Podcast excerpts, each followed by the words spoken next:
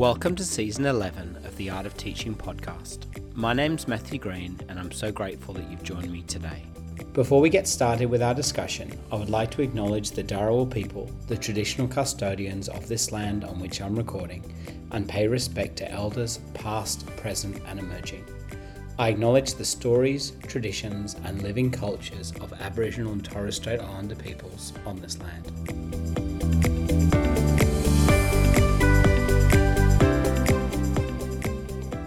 Today, I have the privilege of sharing a conversation that I had with the amazing Emma Gentle from the Grad Guide.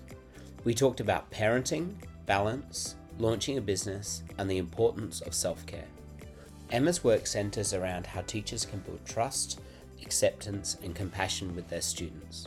She argues that we need to remind ourselves that students are human beings who are still trying to learn to navigate their feelings, their experiences, and their environments. I hope that you get as much out of this wide ranging discussion as I did with the incredible Emma Gentle.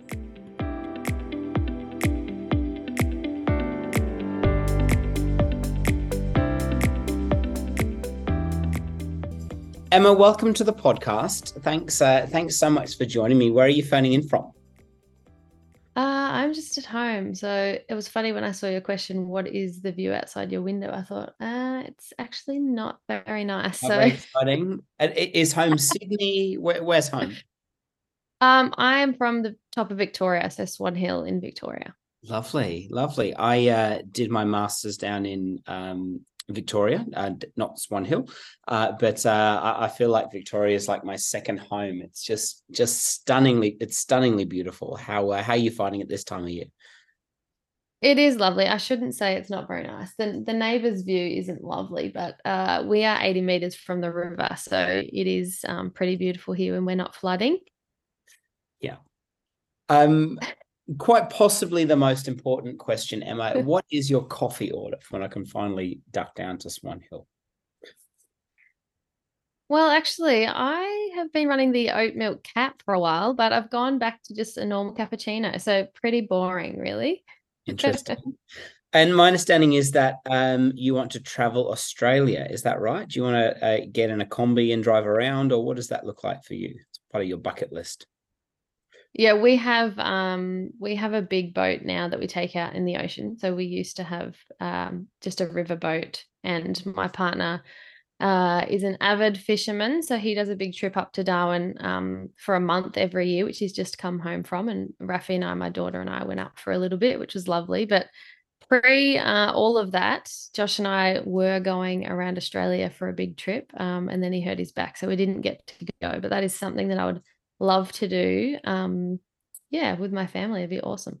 Nice. It sounds good. Have you read the book Are We There Yet? Uh, it's a story about um, this family that travels around Australia, and it's a it's a classic. I believe it's by I think Alison Lester, so a, a sort of a classic Australian author. Um, Yeah, I think I have. Yeah, it's really lovely. And uh, I don't know if you've uh, done a, a long road trip with a kid, um, but that's pretty much all they ask all of the time is, "Are we there yet?" Yeah. But uh, yeah, it's can a, it's a yeah, really lovely book. Um, is there a book that you've read? Speaking of books, is there a book that you've read that has sort of caused you to, I guess, stop and and and reconsider a few things in your life? It could be within your um uh, expertise, or it could be more broadly. Mm. Uh, anything from Brene Brown is always amazing. I love her work. Um, Comes up all of the time. Yeah. Oh, yeah, she's fabulous. And I think in the education world, I read A Comprehensive Guide to Classroom Management by Louise Porter, and that just changed the way that I looked at teaching and looked at children um, forever. Yeah, so I recommend that to everyone. And why? Um, I'm sure we'll get into the work of um, Louise Porter later on in our conversation. But why was it? What was it about her writing that changed the way that you viewed classroom management and teaching? So she's a child um, psychologist and she talks Mhm. about the guidance approach. And I think that when we go to university, we learn the theory behind um, lots of reasons as to why we do things in the classroom. But often uh, when we get into a job, I don't think that that's sort of touched on again. Like it's easy to just sort of become part of the school you're in and you're molded to the school that you're in. And so she just changed the way that I looked at children and their behavior. And so looking at behavior as communication rather than um, children being, you know, either good or naughty. So she really did flip everything upside down for me. And can I ask? Um, uh, you mentioned um, you're you're a parent, um, so you're a mum of a, a, toddler. Um, how has that? Uh, how has being a parent changed you?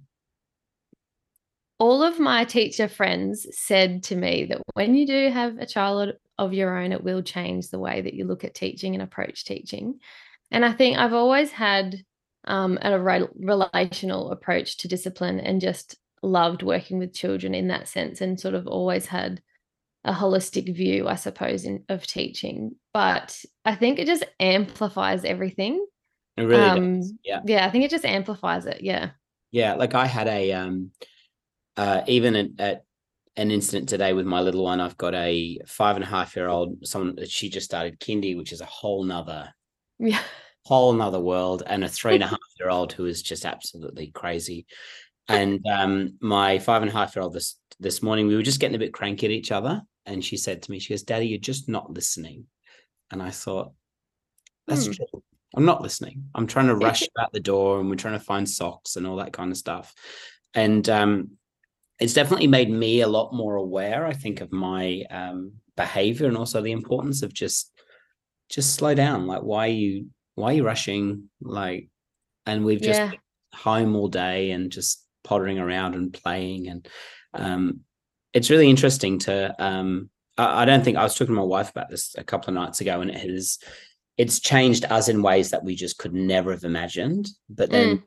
someone tells you that before you have kids and you're like seriously like what would you know and so anyway yeah, uh, yeah i remember whole, saying to my yeah. friend like why didn't you tell me and she was like i tried to tell you but yeah. you just can't yeah you have to experience it for yourself I think as well for me being on the other side of receiving information from schools. I mean, I'm mm.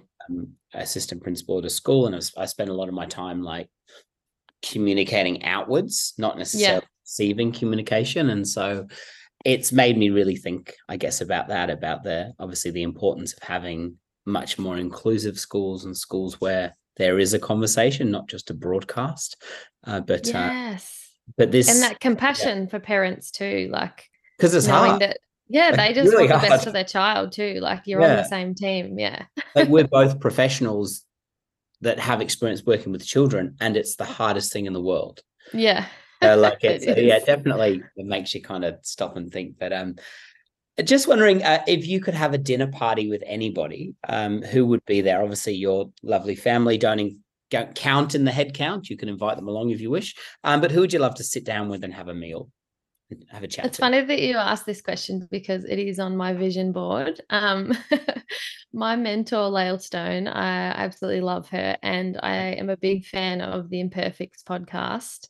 Um, so definitely the Van Cuylenburg brothers and Ryan Shelton. He is hilarious. Um, and I would love to throw in Hamish Blake and Ben Crowe just for good measure. So I think that that would just be an inspirational and hilarious dinner party how could you not have Hamish Blake? Like he's just the best. All right. They've yeah. now moved to Sydney, and I'm like, yes, finally they've come up closer to home. But I've um, uh, I, uh, have you listened to his podcast? The how did how other dad's dad? Yes, it's great. Oh, it's, it's brilliant, and I don't um, I actually wanted to start. It's funny. I wanted to start a podcast for dads. Yeah, uh, and then and I'm not. He's definitely wasn't inspired by me. Um, uh, but then his podcast came out, and I thought, I can't do that. I just can't. There's no way anyone would. You listen. can't compete with Hamish. but um, I, interestingly, uh, Hugh uh, is coming on the podcast shortly, um, which will be. I mean, I've been so drawn to his work, obviously, with the Resilience Project and also mm. Perfects podcast, and I've never um, found myself going like agreeing so much with the conversation when I hear yeah their discussion and going, yes, that's exactly right. And I think the vulnerability of that podcast is is really amazing. So I might invite myself if you can ever. Yes, you can come along. That would be great. I think, I think that would be wonderful. Board, so yeah, send you an uh, email. I, I remember I got um I got on uh, I phoned through for like the Hamish and Andy podcast many years ago, and I thought, oh my gosh, like I better say something that is remotely interesting because I feel like the whole space. But I think they have this ability to make you. I, I, feel like, and I'm sure you're the same. I feel like um, uh, the, the, boys on the Imperfect podcast, and my, also Hamish and Andy, are like my closest friends. But even though they yeah. don't exist, and yeah. I think it's the vulnerability of those conversations, which is so yes. Uh, so wonderful, I think. Because but they're so relatable. Yeah. So, so relatable. Yeah. Okay, I've got to stop fangirling. Uh, so I'll, I will move on. Um, so Emma, what was your um, what was your upbringing like? I had I had a great upbringing. It was a little bit rocky. Um, my parents divorced at a young age, and yeah. back then it sort of wasn't the norm to have a broken family. I feel like uh, it's a little more common these days. So that was quite rough. Um, just being in school, it was almost like you didn't belong as much. Um, yeah. And so there's a little bit of bullying attached to that. But obviously, we had to change schools, and that's always hard for children as well. Um, yeah. But in saying that, I had such a great upbringing. We rode and competed horses all of our childhood, and I still did right up until only a couple of years ago before I had my daughter um, and participated in sports. So we did, you know, basketball, tennis, netball. I played football for a bit. They're all the sports because we are country kids. Yeah. Um, so I just loved that, and I loved, um, I loved the lessons that having horses taught me growing up. I think that's really contributed to the person that I am. Um, just having that responsibility and following your passion and building your skills, and yeah, so I had a great upbringing. Yeah, that's great. And it sounds like um, I've had the privilege of speaking to a number of um, people that were brought up in the country, and, and, and sport does play, I think, such a central part. And do you think it's a it seems to me uh, I'm a, a, a, city guy, but it seems to me that it, it really does b- help to build those like cohesive communities, and it's something which plays yes such a central role. I think uh, we we are um, we're currently trying to teach our little one the importance of showing up for your team even when it's cold and when she doesn't yeah i think some of those lessons for us it's actually not about her playing soccer it's about her knowing what it is to work on as part of a team and to be disciplined yeah. And to show up and shake hands when you lose 15-1 and so like all yeah. are really important but are there any other lessons that you think you're um you're, you're you're really sort of grateful that you learned in your uh, in your younger years out in the country? Uh, yeah, I think that responsibility and that discipline, and also, mum was great. She never, she always provided us with opportunities, but we were never pushed. So if we didn't want to do something, yeah, just that discipline of, yeah, having to show up and look after an animal, and then put in the work to yeah. build your skills to compete, and um, and just even yeah, practicing. Like I look back now and I was grateful, but I probably didn't tell mum enough how grateful I was. Um, it's only, you know, having your own daughter and being mm-hmm. an adult and realizing how much mum sacrificed to, you know, take us to training during the week and then also be out with the horses with us at night, you know, no matter the weather, and then spend her weekends traveling across Victoria, going to competitions and or taking us to sport. Like absolutely huge commitment. So yeah, so many lessons within that. And and you're right in yeah, wow. what you said about community. It really does build that community sense and make you feel like you're a part of something bigger. So I, think that's uh, that's so true. And I, like my uh, parents, uh, I was born in the UK, um, actually out in the country, uh, even though I live in Sydney now. Um, and um, I just remember my parents being so present despite dealing with heartbreak and the um the pain of separation and all of the and financial challenges and all of this stuff. And it's really firstly i think being a parent has taught me um to appreciate and see my own parents through new eyes but also to to realize that they were just trying to figure it out. So any kind of i guess frustration on my yeah. them is like they were just trying to do the best job. And i'm sure my kids when they grow up will have the same frustrations with me but we're all just trying to I guess trying to not emotionally scar our children and being the best people that we can be. And so it's really, um, yeah, it's a, it, it's a yeah. tough. It's, I it's think that's huge. Yeah, about just and sometimes just giving ourselves a break and going. We may not. I mean, we're very fortunate, but we like it, it's sometimes it's hard. I think when you when when your kids go to people's houses and live in these massive mansions, or they come back and say, "Oh, how come we don't? I don't know, have six bedrooms and a swimming pool or whatever." And I think like it's yeah, it's a good reminder that while those things are important, that's not so while those things are lovely, that's not the important thing. It's actually about being present with your kids and and like today I spent most of the morning. Yes. And I, I think that's yeah, I think that's why again you're talking about Hugh earlier. That's why he's so relatable in you know the fact that he talked about when he went over to India and then he come back to Australia mm. and talked about the little boy over there and how they had nothing but that they were so grateful. Yeah. So instilling that into your children is, you know, exactly exactly yeah. what you want. So yeah. So um Emma, what's your experience been like uh, in schools? And we are moving uh, sort of slowly towards the amazing work uh, that you do uh, at the moment. But what's your experience been like, and and and how did you get to where you are today? So I started in education just by chance. Actually, I never wanted to be a teacher, and I actually hated I hated school. um, so I never thought that I would, yeah, end up in education. But I moved in with my partner, and we live sort of quite um, rural. So the the school the local school had a teacher's aide position for just seven hours a week. And when i moved here i said to josh what am i going to do? I was a personal trainer at the time. And um, yeah that job sort of um, came about. I thought well, i may as well give it a go. And mm. after two weeks in the classroom i enrolled in a bachelor of education. It's just wow. like something clicked within me yeah and i knew that that's what i wanted to do. So I spent the rest of my degree, which was um, three years back then. I don't know if you can do it now, but I fast tracked it. Um, so I took on extra units so that it was only three years um, through open universities. Uh, but at the time, I was a teacher's aide for three years. And I think that really contributed to me entering the profession with mm. so much more knowledge and experience. yeah. Um, and so, yeah, from there, I went into an upper primary classroom and I spent time in upper primary for um, two years and then spent five years in lower primary in year one, okay. two, which I absolutely loved. Yeah. Can, um, can I ask um, as well, what was it that clicked? Like, I mean, because two weeks is not a long time to kind of change no. direction in your career. Was it, do you think it was a particularly great school that you're at? Did you enjoy the the interactions with students and staff, or was it a bit of everything? Because yeah, two weeks is not a lot of time to to make a decision like that.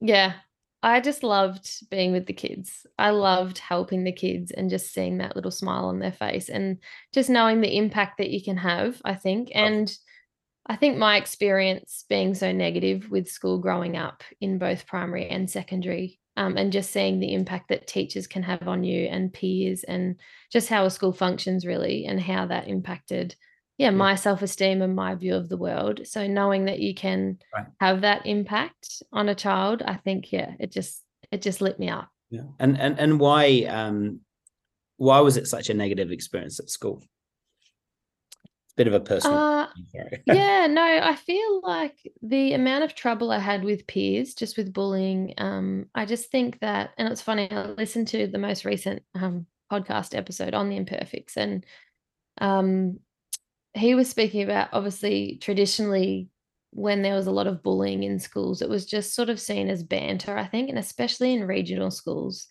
um, peer-to-peer banter but it can actually just be really isolating and really affect your self-esteem and i think that that's what happened yeah.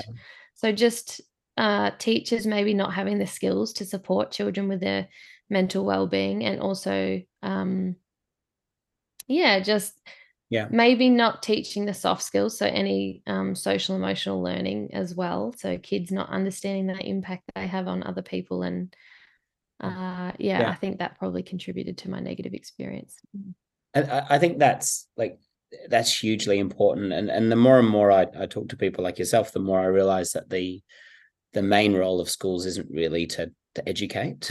It's about creating those spaces where there is that deep connection and sense of well-being and, and sense of belonging. And um, I um I've started saying that to my students now that like my main job is to make sure that you are engaged and excited to come to school. And and I I didn't really have that at school. Like I had a couple of mm. teachers that I that I really liked, and many more that I just felt were a bit couldn't really be bothered really. And, yeah. And I think every child deserves to to walk into a space and feel like they belong. Um, I think it's so amazingly important. And, and at some point, you're going to kiss your little one goodbye at the kindergarten gates, and you're going to want like her to. I don't it, want to think of that day. No, I know. I, and we were like, uh, we were there six months ago, and I'm like, wow, like I am handing over something that is more precious to me than life itself and i'm trusting yeah. you stranger to like help develop her into a citizen of the world like it's a it's a crazy concept isn't it and i think i think that, yeah yeah that is exactly why i said i think before that when you have a child everything is amplified so knowing that um yeah, that a teacher becomes an attachment figure for your child, especially in the early years. So if you're teaching K to two, that is when all of the meta systems in a child's brain is formed. And mm. so the way they view themselves and the world sort of gets cemented in that time. And so, yeah, you have a huge responsibility. And I don't think that, um, yeah, I don't think it's to be taken lightly. And that's why I think we need a huge um, shift in the way that we look at educating children,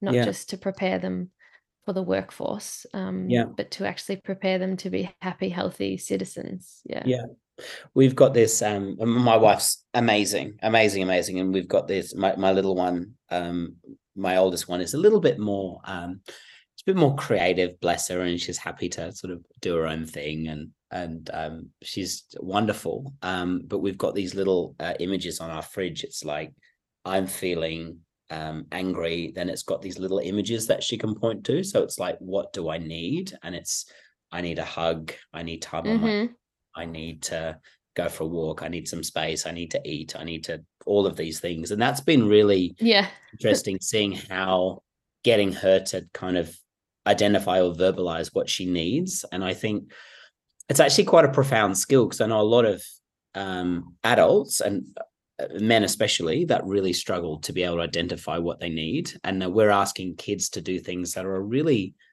difficult skill. So emma what does your uh, life comprise of now? You mentioned you're a, a mum to a wonderful two-year-old. Um, are you uh, do you miss being in the classroom? Um, what's yeah what's that experience been like and what consumes uh, much of your time at the moment yeah, so after I spent time in the classroom, um, I had a relieving assistant principal position before mm-hmm. I had Raf. And so in that position, I was um, managing learning support and whole school wide um, well-being and also mentoring new teachers. So, and then, yeah, the grad guide was born last year. Um, I think, like you said, yeah. everything was just amplified uh, when I went back into the classroom and I really missed mentoring new teachers and just my passion for well-being and uh, really understanding children and emotional intelligence. And so i sort of crafted that yeah into the grad guide. So this year i'm three days um, in my business and also just uh, mum life really. So that consumes me. So what what was that shift like? I mean um yeah what was it like to go from being in the classroom to um, working for yourself to being a parent? Like was that a I mean, that's a major life shift, I would imagine. But what was that, what's that experience been like for you? And yeah. what have you learned along the process? Because that's crazy. yeah, I've been reborn a couple of times, I think. So just being um becoming a new parent flipped my world upside down really because so like I said, I had an assistant principal position and I was um, competing my dressage pony at state level and was on a squad and um, all of the things. And then when I had Raf, I gave up that position, I suppose, um, because I couldn't go back three days and also sold my horse. And so my day to day life looked a lot different. Um, so that was, yeah, the first six months, I'm not going to lie, was really hard.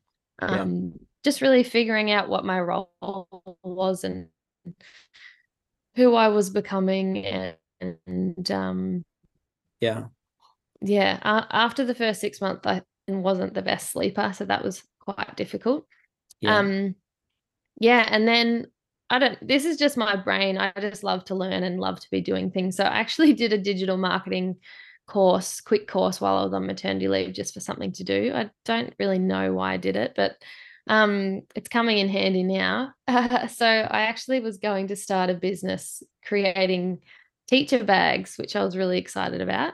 Um, and then I thought, Emma, what are you doing? You have no idea about manufacturing a product or anything like that. So that sort of got put on the back burner, and I wanted to do some um, some yeah. teacher mentoring, and yeah, and then that's sort of where the idea for the grad guide came about. So learning all the business things is still definitely something that I have to focus on um, every day and every week. And, you know, learning how to be a better parent. And so I have a mentor as well who sort of helps me with um, with anything. Lael, she's amazing.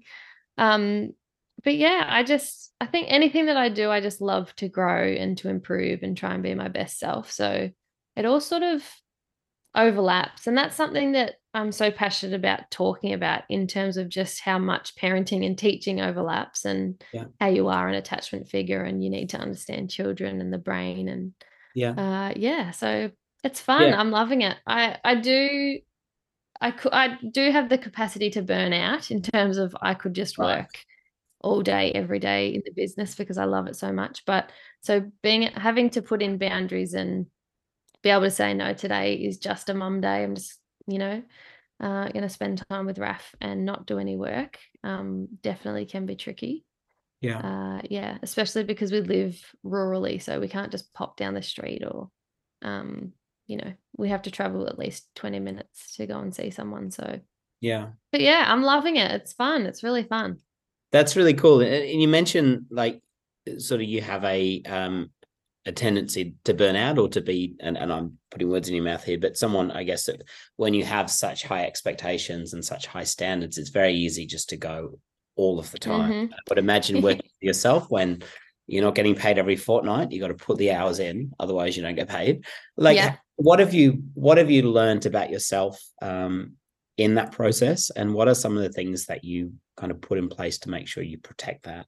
You mentioned um, i guess single tasking so making sure that that that when you're at home being a parent that's what you're doing. Um, but is there yeah. that you kind of put in place to make sure that you can be uh, the best that you can be for your family and also your clients yeah. The biggest thing um, that I've learned is self compassion. And I probably didn't really have a lot of that before becoming a parent. Um, so always just knowing that, you know, it might look good on paper, but in reality, nothing ever is perfect. And then we're going to make mistakes and we're going to muck up, or we're going to have days where, you know, I look back and go, oh, I wasn't the best parent I could have been today, or maybe I wasn't the best business owner that I yeah. could have been today, and that that's totally okay. Um, but I have, yeah, I have learned that uh, I do have really high expectations, which I sort of knew That's, that, but the amount yeah. that I've achieved in six months, everyone tells me that it's huge, whereas I see it as I'm not doing enough or I need to do more. So just really having that level of self awareness to remember um, to not be hard on myself and to recognize my achievements rather than continually looking to the future, which which serves us, right? Like that's how we get somewhere. And we, again it's that discipline and that commitment and the drive which is great but just yeah having that awareness in knowing okay i you know i'm not feeling like so like recently even just having a holiday in darwin um just reflecting on that and letting go for a bit and realizing that maybe i'm not doing enough for myself in terms of just fun just to do things for pure joy and not to to get ahead or to learn something more just because yeah. that is my personality. So yeah, um, just making sure that I'm finding space and time for just doing yeah. things for fun. So is there a um is there an area in your life that you feel like you are currently under investing in?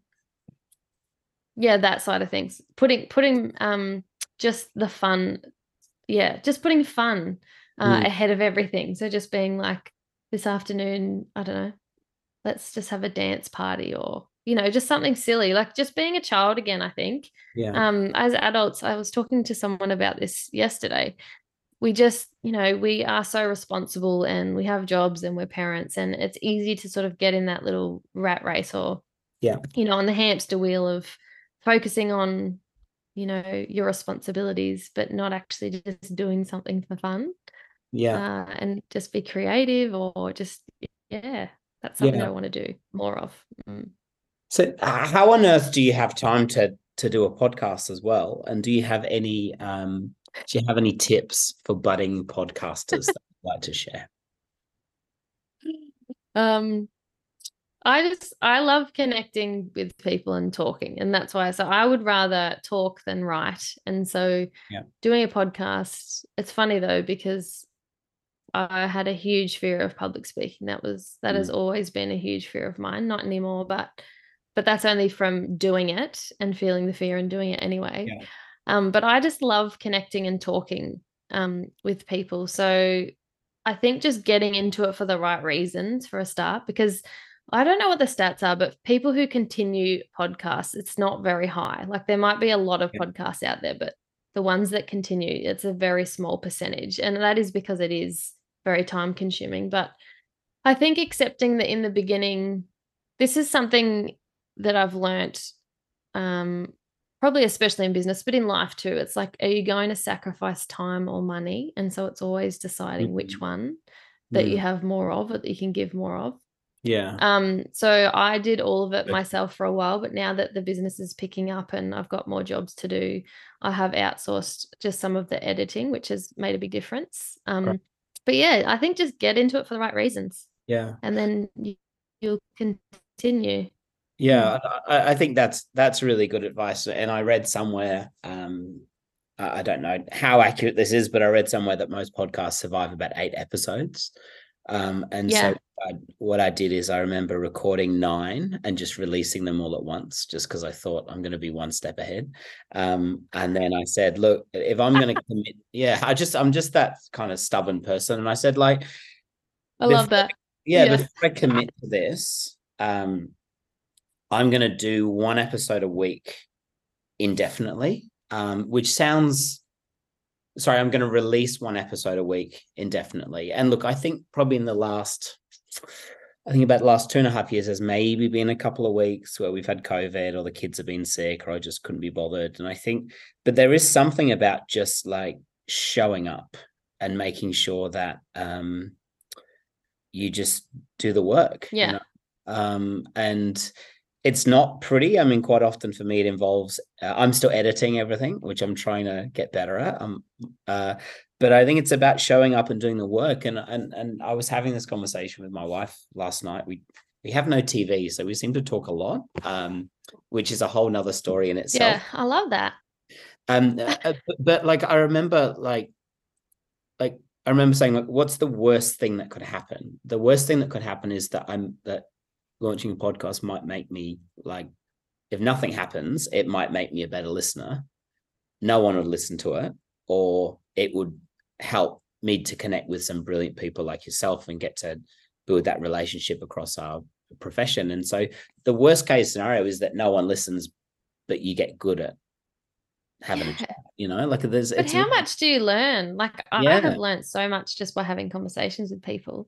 Yeah, and yeah and just building your network of connections i think that's wonderful to just learn about people and yeah, yeah i think it's amazing it's so fun So tell me a little bit more um, about the grad guide. I'm just gonna I'm gonna quote yourself, which is a little bit weird. Um, uh, but uh, please, uh, once I've done that, spend a few moments just unpacking um, what your heart and what your kind of vision behind it is. It says it's my dream to guide educate. Sorry, it's my dream to guide, educate, inspire, and empower graduate teachers to become confident, connected, and compassionate educators who focus on what really matters when educating children.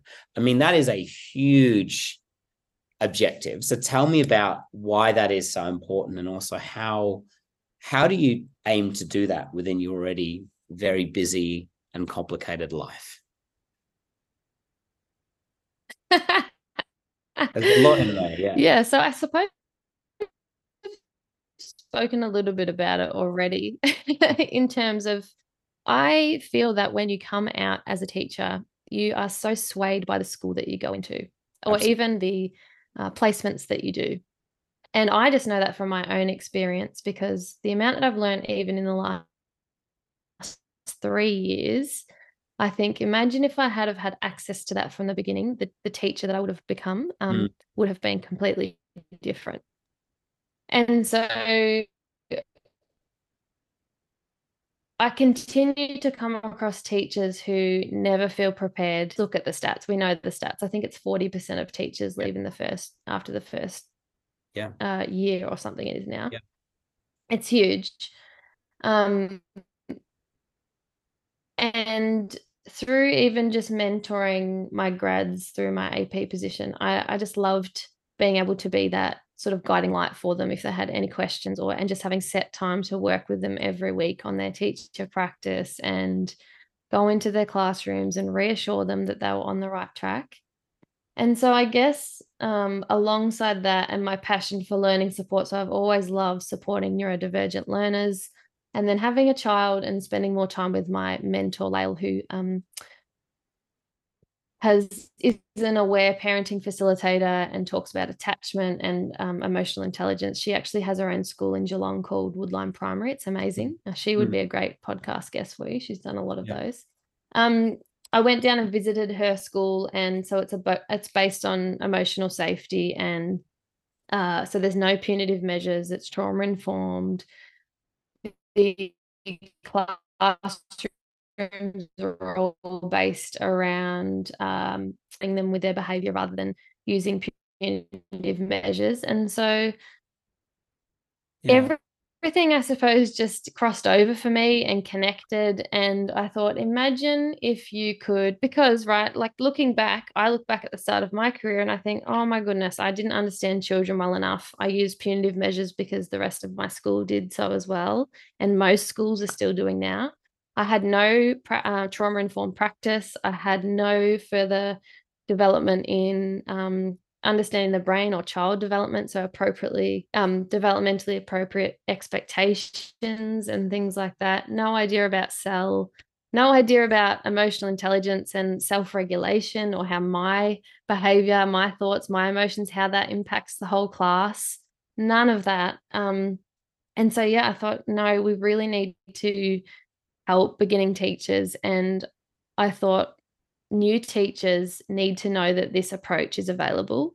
So yeah. a real a connected and compassionate approach to teaching is available. You don't have to go into a school and use those practices if that doesn't align with your values. Because I don't know about you, Matthew, but I think that everyone gets into teaching because they love children and they want to support yeah. children. Yeah. And then the way that we show up and the way that we sort of uh, manage behavior, which, you know, I don't like the term behavior management. I feel like it implies that we're just putting a band aid approach on behavior, not actually digging under the surface to see what's going on for children. Yeah. Um, and so, yeah, I think so many teachers are so excited, pre service teachers, and they're ready to hit the classroom. And then they get in there and they just struggle. They struggle with behavior, they struggle with um, looking after their own well being, they struggle with advocating for themselves and just even understanding to be a teacher, I cannot believe how underprepared teachers are. So, and I look back when I went from upper primary classrooms to lower, I had no idea how to teach children how to read and write. And yet I was a qualified teacher. Yeah. Like, so I fortunately my school was great with professional development and I trained um, to become an L3 teacher. Yeah. And that gave me all the skills, luckily. Um, yeah. I, I was the same. Like I, I was yeah. trained the first time I uh, learned how to teach kids how to read and write was through L3. I had no idea. And I think it comes back to our yeah. sort of point at the beginning of our conversation where we said, like, what is the purpose of like what is a teacher's job? Is it actually to sort of embed content into the brains of young people, or is it to create a space where young people feel empowered and excited to come to school? And the fact that right. there's no um, uh, training around social emotional learning at university goes to mm. show that we, we've got these priorities wrong. Something's gone wrong somewhere because I have the privilege of working with a with a number of amazing graduates, and I have done throughout my career, but all of them feel unprepared when they come into the mm. classroom. And yeah, what are some of the sort of the the common things that you've noticed with grads that come to you? Whether they all sort of feeling overwhelmed? Are they feeling like they're terrible teachers because they have never been trained how to teach reading and writing? But what are some well, what are some of the things, sort of the common threads that you notice with the clients that you work with? Mm.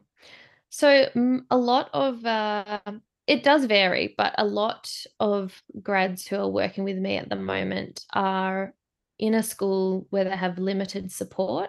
Yeah, wow. And they've just sort of been chucked into the classroom role. They don't have scope and sequences for planning. They have no idea how to plan. There's no communication. Yeah. Like some of the some of the stories are horrific, really. And I think no wonder we have teachers leave because this just isn't good enough. There's no teacher induction. I don't think any grad that's working with me. So we have 130 teachers um, in TGM. So that's a combination of pre-service teachers and uh, teachers in their first five years. We even have some um, fifth years. But the common thread is, yeah, there's no teacher induction. There's never any clear guidelines or communication.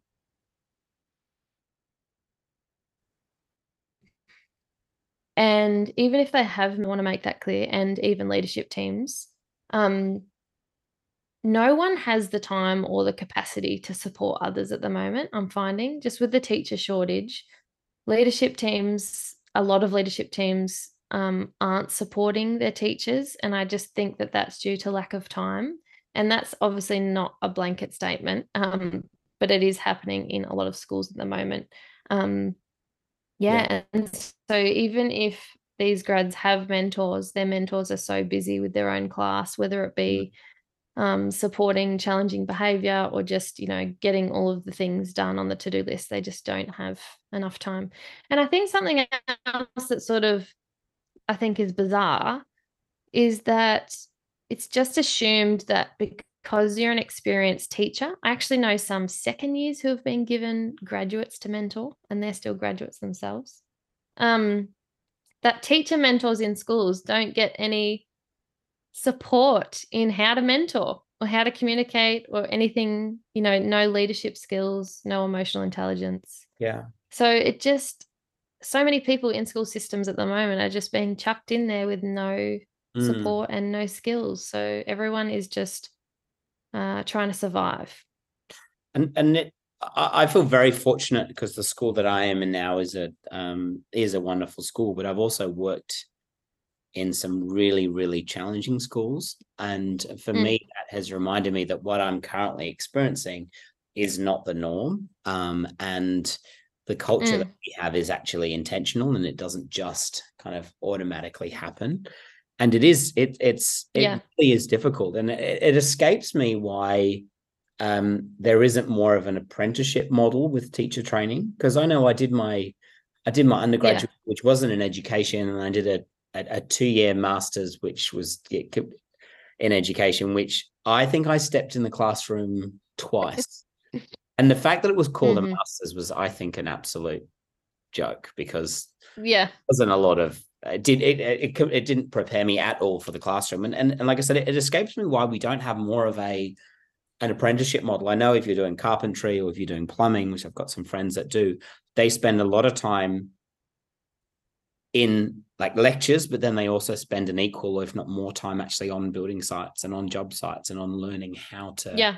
actually implement this. But what what do you think that is? Like it, it seems like we've got it, yeah, we've got it wrong here somewhere. We need to have graduate teachers in classrooms learning mm. the trade because quite often the things that we learn about at university, while they're important, it just, just doesn't prepare you. But yeah, what are, what are your thoughts on that? And how can we do a better job of of kind of bridging that gap because it yeah it seems pretty quite a chasm at the moment. Yeah. There's a lot um, coming up in the media. I'm sure you've seen all the reforms um, about mm-hmm. changing initial teacher education which is exciting. And i know there's a huge focus on the science of learning and injecting that into um, our undergrad courses which is great.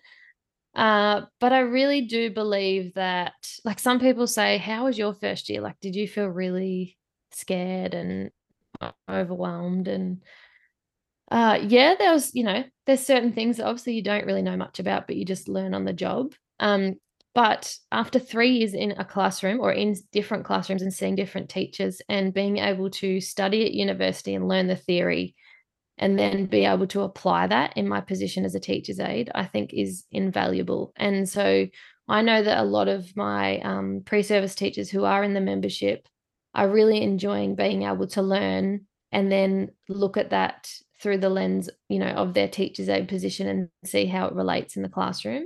Yeah. And they, I think, have clearer ideas of the teacher they do want to be and the teacher they don't want to be. yeah.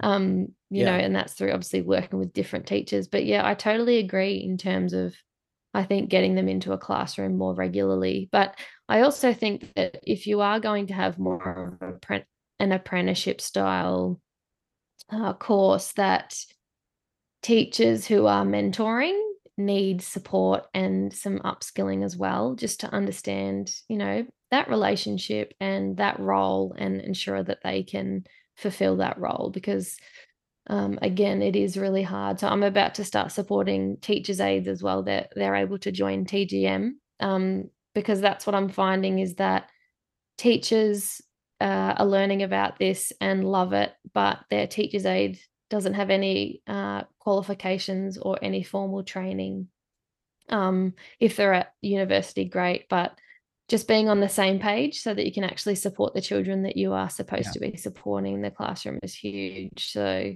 just yeah. just that connection like there just seems to be a huge disconnect um in schools mm. at the minute i, I couldn't mm. agree more with what you're saying as well about just the i mean you know the complexity of schools and and my i think my challenge is i'm a, a school executive i just don't have a lot of time to do everything that i would love to do um, and I think it's really important to um, to realize that quite often we yeah. put more pressure on people that mm. are already quite pressured and are very burdened. And so uh, I do think we need to somehow try and create a bit mm. more space so that we can actually do that because I don't know, it's it's really difficult. I mean, you would know, you would in the role as well, you know how challenging it can be when you you have sort of 10 or 15 questions before you've managed to put your bag down and grab a cup of tea. It's it's yeah.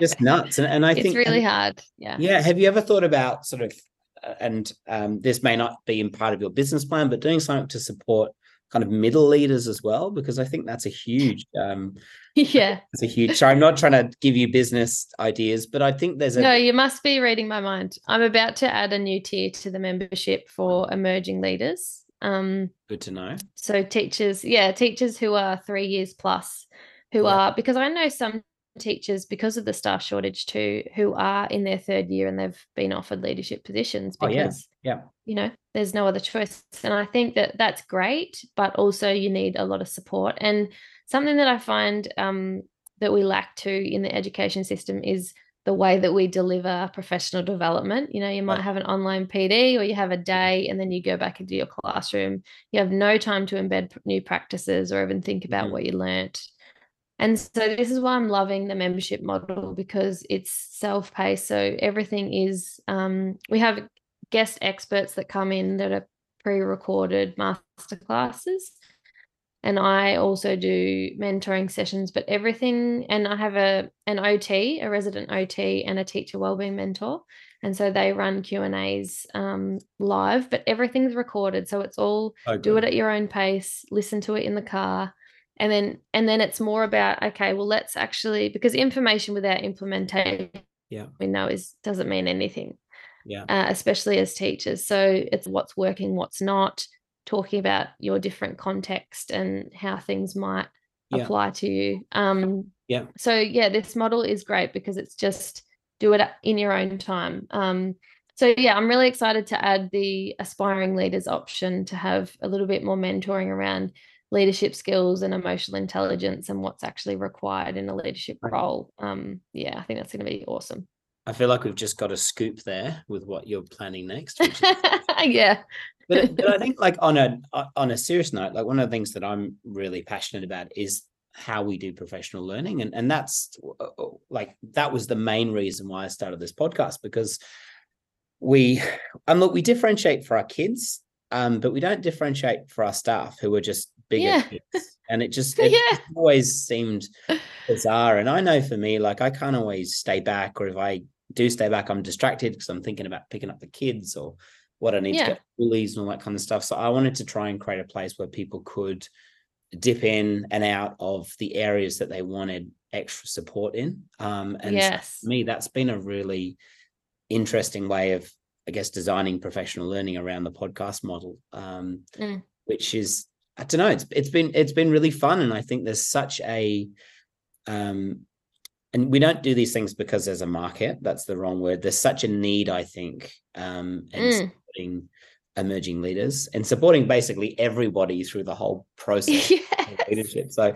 it feels like for you, it's just a never-ending Yeah. opportunity to to build more capacity, which I think is um, which I I, I think is yeah it is really lovely. But um, I I think that Mm. new um that middle leader space is really really interesting. Um, and yeah, Yeah, I know. Look, and some everyone has different opinions in terms of when I think teachers should go into leadership. And um, Yeah. I do think that you need five years minimum in the classroom, just because there's so, there is so much to leadership. And so if you don't really understand the teacher role and you haven't had a lot of experience um, yeah, in the classroom, like I think it's more beneficial to have more time in the classroom for sure. Um, that's not to say, Yeah. you know, yeah, if you're going into leadership early, but ideally, I think. I think you've also got to be like like I look at my own journey. Like I'm a completely different teacher than when I first started. But you've also got to know you've got to know your craft before you Yeah. are teaching like other people. I think it's yes, yeah, it's so- exactly. it's so I absolutely agree. Yeah, so incredibly important. Um, Emma, I feel like there's a number of things that we've talked about today that are sort of podcast series in themselves. So I'm assuming at some point we'll be able to do a round two because I have so many questions for you, but I also don't want you to feel like you have to cover everything that you're involved in. I think it's been Yeah. really lovely to kind of dip in and out of some really specific things. So I've just got a couple of questions um, in closing because I do want to be um, respectful of your time. Um, if we were uh, sitting down, uh, grabbing a coffee, and I was just about to step into the classroom for the first time, I was bright eyed, bushy tailed. I've done my three years of whatever university qualification I needed. Um, what would be a, a a short piece of advice that you'd offer me? Because I want to love my job in 10 years' time and I'm ready to go. But what would you say to me? Oh, oh my gosh, I cannot sum this up. How long you got? I'd say sit down for half an hour. No, I Yeah. think that um, something I always say to my grads is to understand that it doesn't matter what you have on your walls. Obviously, less is best, I always say. Doesn't matter what you have in your classroom or any of the latest things you see on social media, because that has a huge impact on our up and coming teachers at the moment you bring the energy, you bring the classroom culture, you bring the vibe. So, by working on yourself, and this is why I'm so passionate about emotional intelligence and that level of self awareness and self regulation, connection and knowing yourself and actually feeling you know happy and healthy to enter the classroom you make the biggest difference in the classroom not all the little gadgets or all of the little you know attention grabbers or I don't know, all the little things that you see, they won't matter. It's you. You make the difference. Really looking at the lens that you see children through and behavior. And so, you know, do you actually see children as good and bad or naughty, mm. or do you see behavior as communication? Because that is what changes the way that you show up in your class. That that changes the way that you support your learners and your actual goal of teaching. Like, I think that is absolutely huge. Fantastic. And if I was a um, final question, uh, if I was a school leader and I was just about to step into a leadership position, Mhm. um, what advice would you give me on building a thriving school culture? This is interesting because leadership isn't about you. Leadership is about your team. But in saying that, you again have to look after yourself first. Yeah. Um, again, I just delivered, uh, I'm running a workshop at the moment called Lead from Within, and it is all about um, what leading from within means to you. So showing up with authenticity and knowing your values and your place in leadership. And I think that knowing that when you are in leadership, you are inspiring others and you are setting the tone. And so having that level of self awareness again and realizing that the way that you show up and sort of the baggage you bring to the role, I guess, affects everyone around you. And so we can, um, again, think of all these little things that we can get teachers to do.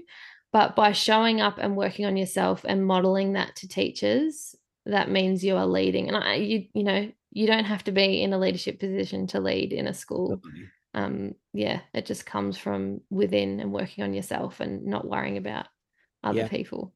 Yeah. Mm. Um, Emma, I'm so grateful that you would talk to me today. Um, I was really drawn to your work because I think it's so it's so essential, and I think it's something which isn't talked about enough, and that's the um, about how do we be the best teachers we can be so that we can have the biggest impact on those that we teach. And I love the work that you're doing. I think it's Mhm. incredibly important, um, and I can't thank you enough for um, for stopping and having a conversation with me. And my hope is that there'll be teachers all over the world, whether they're in their car or folding washing or vacuuming the house, that would listen to this podcast and realize that not only are they doing a great job, but also that there is help there Mhm. if they need. And so, like I said, I'm incredibly grateful that you talked to me. And final question uh, where can people find out more about you and the amazing work that you're doing? Yeah, so I have a website. Um, it's just www.thegradguide.com.au. Um, I'm on LinkedIn, I'm on Instagram, um, and Facebook and all the things. Um, but yeah, so all the information is on my website, the Grad Guide Mentorship, which is our online membership. Yeah, so like I said, we are I'm about you can join as a pre-service teacher and a teacher's aide, and then we have that middle tier for new teachers, and then I'm adding in um, another tier to support um, aspiring leaders. So that's going to be really exciting. But thank you so much for having me today. I've loved this chat. Oh, no problem. I, I really appreciate it. And I'll put all links to all the things we talked about today uh, in the show notes so people can connect. Um, but yeah, I'm hugely grateful that you'd stop by and talk to me. Thank you so much. My pleasure. Thank you.